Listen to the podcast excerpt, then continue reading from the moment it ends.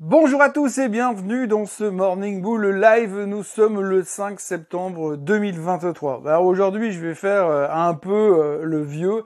Euh, ça fait quand même plus de 30 ans que je fais ce métier et c'est vrai qu'il y a un truc qui est assez récurrent, c'est que chaque fois, chaque fois que les Américains sont en vacances, nous les Européens, on vient au bureau en disant ouais on n'a pas besoin d'eux parce que nous on peut aussi faire le volume et puis ça peut être aussi super fun. On n'a pas besoin de se connecter sur ce qui se passe à Wall Street, on est des grands garçons.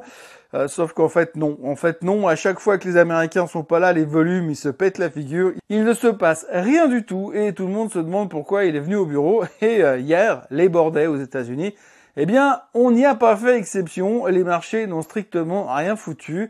Vous regardez le DAX qui baissait de 10%, le CAC qui baissait de 0,24%, le pompon revient à l'Italie qui perdait 0,01%.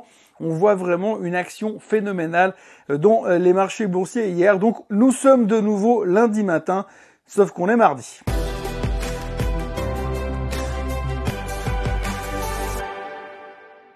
Alors avant toute chose, euh, je voudrais juste commencer par revenir sur un petit sujet qui a fait débat hier.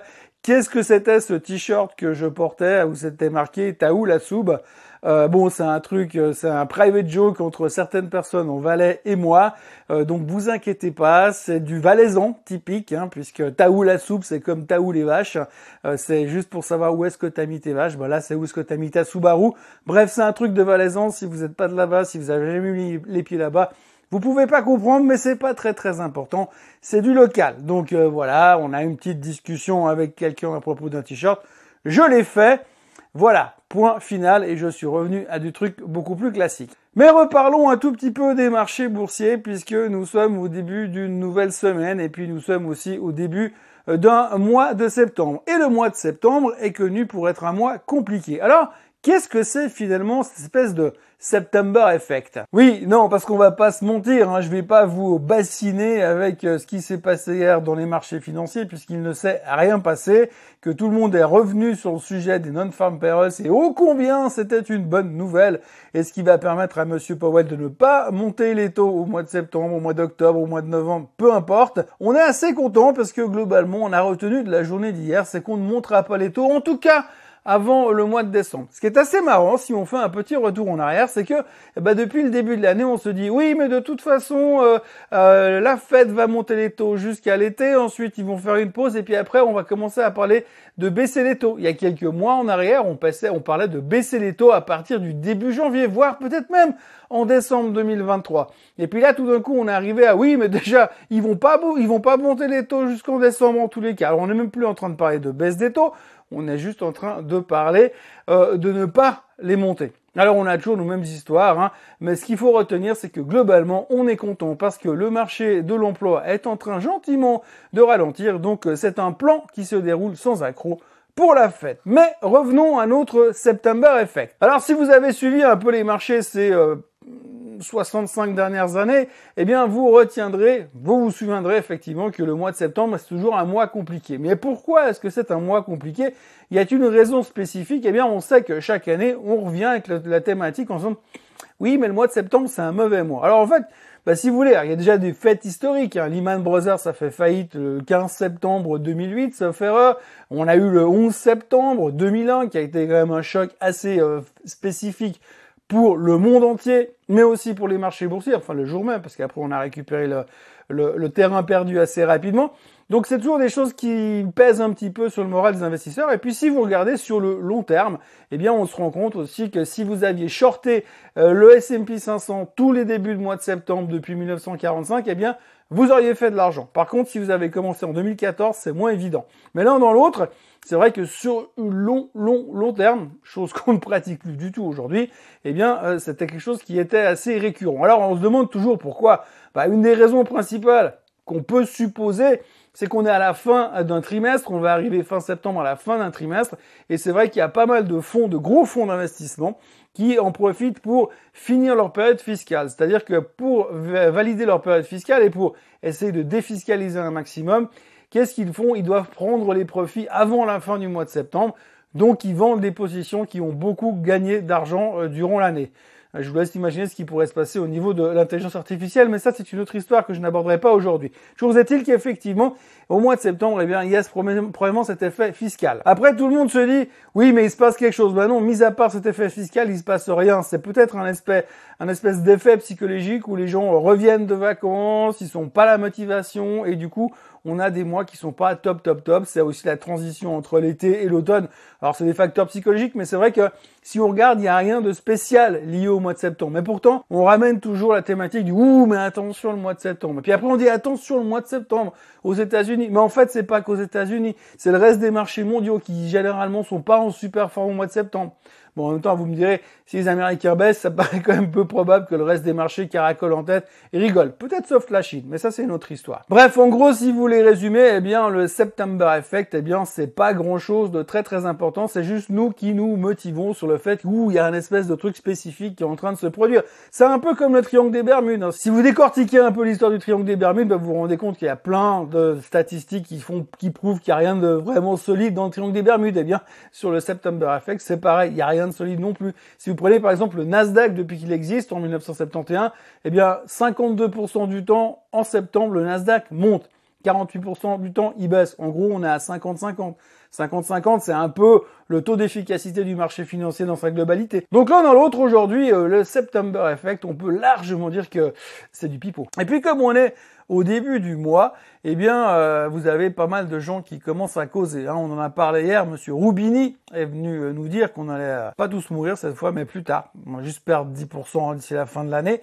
Et puis euh, bah, hier, on a Monsieur Jeremy Siegel qui est venu. Alors, ce qui est assez marrant, c'est que vous avez quand même des gens aux États-Unis qui sont jour férié, mais ils trouvent quand même le moyen euh, de causer et venir raconter euh, leurs histoires. Donc, Monsieur Jeremy Siegel, professeur à la Wharton School aux États-Unis. Alors, le gars, il est tellement souvent sur les plateaux de CNBC qu'on se demande ce qu'il fait à l'école, mais enfin, peu importe.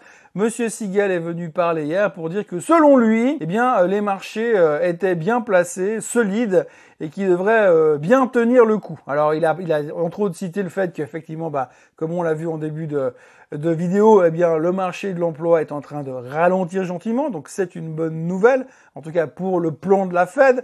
Et puis de l'autre côté, il dit aussi que le fait que le marché immobilier soit aussi fort et résilient euh, prouve que l'économie va bien et que ça devrait bien se passer jusqu'à la fin de l'année. Pour le marché immobilier, ce qu'il faut retenir aujourd'hui, c'est que vous avez un espèce de marché qui est dans une espèce de gridlock, on est un peu bloqué aux États-Unis puisque finalement aujourd'hui, les gens qui ont des, euh, des, des, des, dettes hypothécaires depuis des années avec des taux relativement bas, eh ben, ils n'osent pas vendre leur maison parce que s'ils veulent en acheter une autre, ils vont devoir prendre un nouveau taux hypothécaire avec des taux à 7,5. Ça motive un tout petit peu moins. Donc du coup, ces gens-là ne vendent pas. Et ceux qui voudraient acheter aujourd'hui, même avec des taux à 7,5, ben, ils trouvent pas d'objet à vendre. Ce qui fait que pour l'instant, le marché est assez paralysé et il ne baisse pas. C'est déjà une bonne nouvelle dans une période où l'économie est censée un tout petit peu ralentir.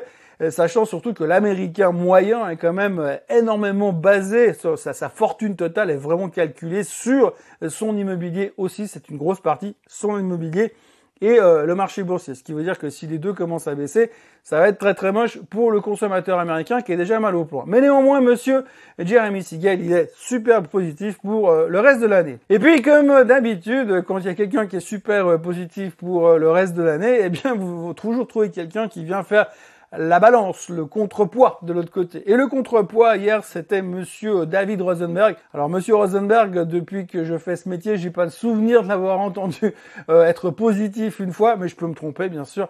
Enfin monsieur Rosenberg a été euh, très négatif en disant que dans six mois, on sera en récession. Alors vous faites le calcul, on est le 5 septembre, vous rajoutez six mois et vous saurez la date du début de la récession aux États-Unis. Donc lui, il est très très très prudent et il fait partie de ces gens qui disent que pour l'instant on est en train de cacher la merde au chat sous le tapis en se disant ouais bah si personne ne le voit, si personne soulève le tapis, ça va bien se passer. Mais il y a quand même deux trois problèmes qui existent aujourd'hui dans l'économie, comme le mentionnait euh, euh, délicatement monsieur David Rosenberg hier. Et puis autrement, on peut parler aussi euh, de la Chine qui a dynamité le marché hier, qui a créé un espèce d'engouement positif. La Chine qui a donc annoncé le décalement des, remboursements des, dettes obligataires de Country Garden.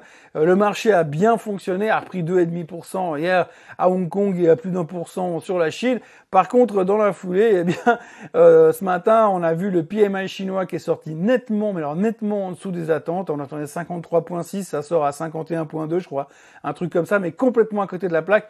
Encore une fois, on voit que l'économie chinoise est exsangue. Alors repousser le remboursement des dettes obligataires de Country Garden en espérant un miracle, c'est un petit peu tiré par les cheveux, parce que c'est pas sûr que même si on les repousse de deux ans, ça va régler le problème, à moins que quelqu'un veuille tout d'un coup acheter des centaines de milliers d'immeubles vides en Chine. Donc pour l'instant, euh, aujourd'hui, le PMI est pas bon. Donc retour à la case départ. Hong Kong qui repère 1,6% pour quasiment effacer sa journée d'hier. Donc on voit que ces stimulus chinois euh, sont vraiment des stimulus à courte de courte durée et on n'arrive pas à déclencher un vrai trend pour l'instant, ce qui est assez euh, déprimant du côté du marché chinois. Donc voilà, vous le voyez, deuxième lundi de la semaine, c'est toujours difficile de broder dans ces journées d'après après jour férié. Et puis ça tombe bien parce que jeudi, les jeunes voix seront euh, en vacances puisque c'est les jeunes jeunes voix qu'il faudrait se taper la tarte au pruneau. Voilà. Donc d'ici là, n'oubliez pas de vous abonner à la chaîne Suisse Côte en français, de liker cette vidéo, de la partager, d'en parler autour de vous. Et puis surtout, surtout, n'oubliez pas de revenir demain parce que cette fois, on aura une vraie journée de marché avec une vraie journée ouverte aux États-Unis, avec des vrais trucs à dire. Et d'ici là, je vous souhaite une excellente journée et à demain. Bye bye.